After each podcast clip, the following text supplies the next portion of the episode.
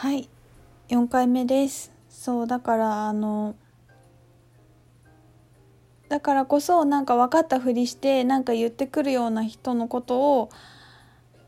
なんかもっともらしいような気がしてハートが喜んでもいないのに聞かなくていいしで逆にあのすごく素敵だなって思ったり憧れる人がいたらその人がやっていることを鵜呑みにしてやってくやってみることも同時に大事だと思う。だからそう誰の真似をするかとか誰のアドバイスを受け取るかってところだけちゃんとなんかハートに従って精査した方がいいと思うな。なんかすごく憧れるなとかいいなって思った人って何かっていうと未来の自分だしその可能性を見せてくれてて私ここまでいけるよって教えてくれてるからハートがときめくし憧れたりいいなって思うわけですよ。だからその人の生き方とかその人がやってみてることとか、まあ、その人に会いに行くでもいいしなんかそれは自分の可能性を無限にやってあげるという意味でその人のなんかまなんだアドバイスじゃないんだけどそこを取り入れてみるのはいいと思うしでも憧れてもない人のなんかこの人といるとちょっとなんかキューってなるなっていう人のこととかをわざわざ入れ入れなくていいいいしそこはなんか自分を大事に守ってあげてほしいなって思う。思うかな。だからそう思う。なんかそれは何かっていうと私は母のこと全然理解してなかった、まあ、別にそんな母にアドバイスするってこと全然しないんだけど私は全然母のことを理解してなかったしいろんな幼少期の大変なこととか大変な中で育ててくれたことを分かってないでいろんなこと言ってたんだなっていうことを反省したしなんか母の側から見るとなんかそこになんかリスペクトがない人のない私みたいな人の意見聞かなくていいよって思う。よかったよって思う。まあでもそれは何て言うのかな。あの母に対して誤解が解けたしなんかすごく長年まあその反抗心があったからまあ、20代のね前半とかはこんな田舎出てやる両親なんか超えてやるみたいなのがあるのはまあ健全だと思うからさなんかそういう時期も終わった終わりきったなっていうことだったかもしんない私の中で。本当にただただなんかこう感謝とリスペクトできるきっかけをなんかね市中水面はくれたりして母さんありがとうってすごいね心からね思えて。なんかその日はすごいお母さんのお手伝いしたんだ。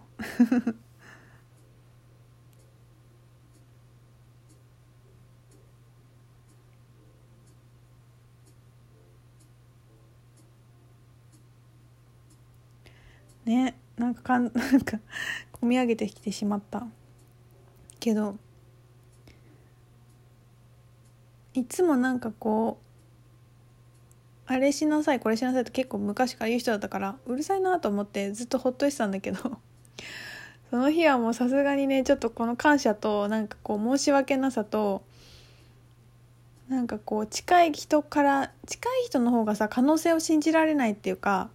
例えばもう50年寄り添った旦那さんがいていつも家で寝て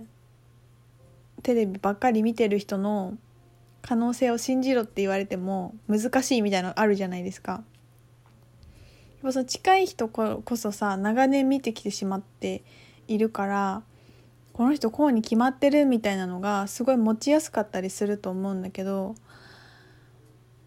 ねなんかやっぱ分からないし自分がやっぱ分からないと思って自分が自分の可能性に開いてると相手の可能性をちゃんと見るチャンスにもうか埋め会えるよね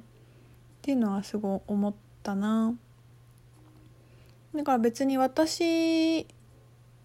うんなんか別にこのままでも関係性が悪かったわけじゃ全然ないんだけどなんかやっぱ自分の理解が深深まっていくと近しい人への理解が深まっていくっていうのもこうやって自然に起きていくかもしれないなと思ったしなんかそうやって自分をまずまず見ていくことをしていくと近しい人のこともよく見れるようになっていってでよく見れるようになっていくとやっぱり感謝が湧いてくるしいろんな状況でもこうね助けてくれたりとか愛を育んでくれてきたことにやっぱなんかね感謝が湧くしね。なんかそんなことを思思いました。私たちは自分のことがまだまだわからないっていうこともを思前提としているってことはすごい大事だと思うんだよね。いつでも自分の可能性をに開いていたいしいつでもみんなの可能性に対してオープンでいたいしだからやっぱスタイルクリエーションだと4ヶ月かけてもっともっといけるしもっともっと見れるよっていうところを私が一番信じて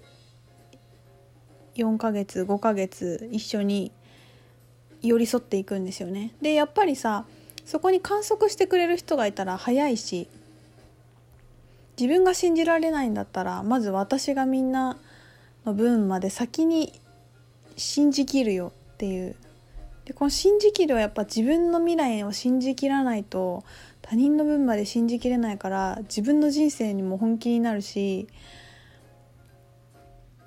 ね、自分のこと信じきってない人にさ「大丈夫だよ信じて」とかさ自分のこと愛ししてない人にさ自分のこともっと愛しなよとか言われてもなんかね説得力ないじゃないですか。ねだからやっぱ試される試されるしより良くなっていきたいなと思うしそんなことがを考えている今日この頃でございます。いやだから本当みんないつも聞いてくれてありがとう。なんか嬉しい嬉しいよね。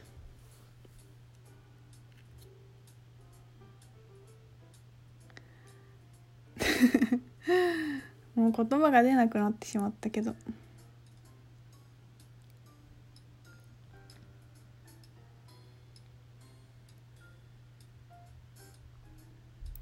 まあでもやっぱり感謝できるっていうことが一番嬉しいよね。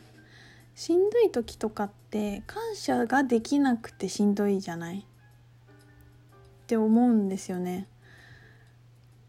辛い時とかなんかうつうつとしてる時にいろんなことに感謝できるマインドにならなくて。感謝できたらもうハッピーじゃん。あありがとうって思って「ありがとうありがとう」って言って「今日も一日いい日だなありがとう」って思って「ご飯おいしいな水おいしいな」とかって思ったらさもうそれはもうハッピーじゃない一日。だから感謝できてる時って感謝できてる時がハッピーなんだよね。感謝するとハッピーになるっていうか感謝できてる時が嬉しいじゃない？でも感謝したいのにできないしそのマインドが込み上がってこないからしんどいからさだからなんかこうやって自然に感謝できたりするのは本当に喜ばしい喜ばしいことですよね。同じこと言ってるけど。本当にそう思うんだよ。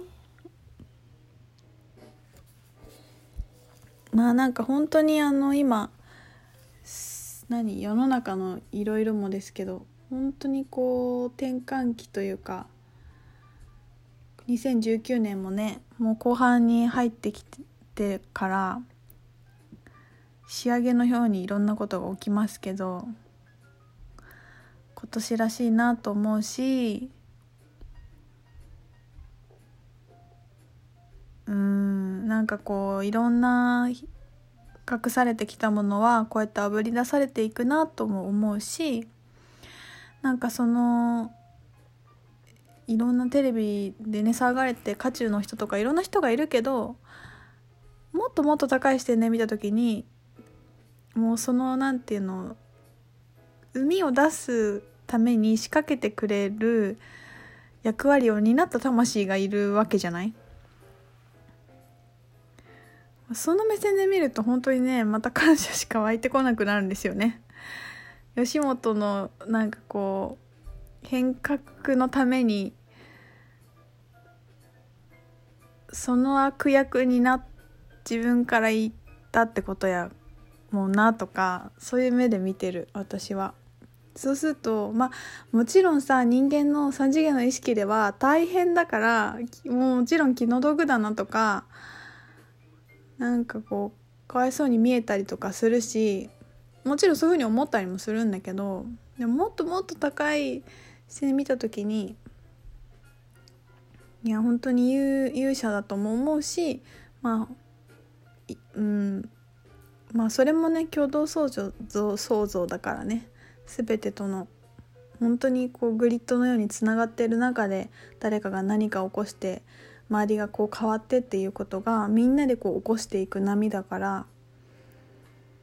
まあでも本当に全ては良きことのために起きてると思うし本当に良くなっていくといいなとも思うしそれに何かできることがあればあのメルマガにも書いたけどボルテックスに外れずにアクションをしたいなと思いますね。選挙とか震災とかまあいろいろあるけど。そんなところでしょうか。5トーク？4トーク？話しました。みんないつも本当に聞いてくれてありがとう。また配信します。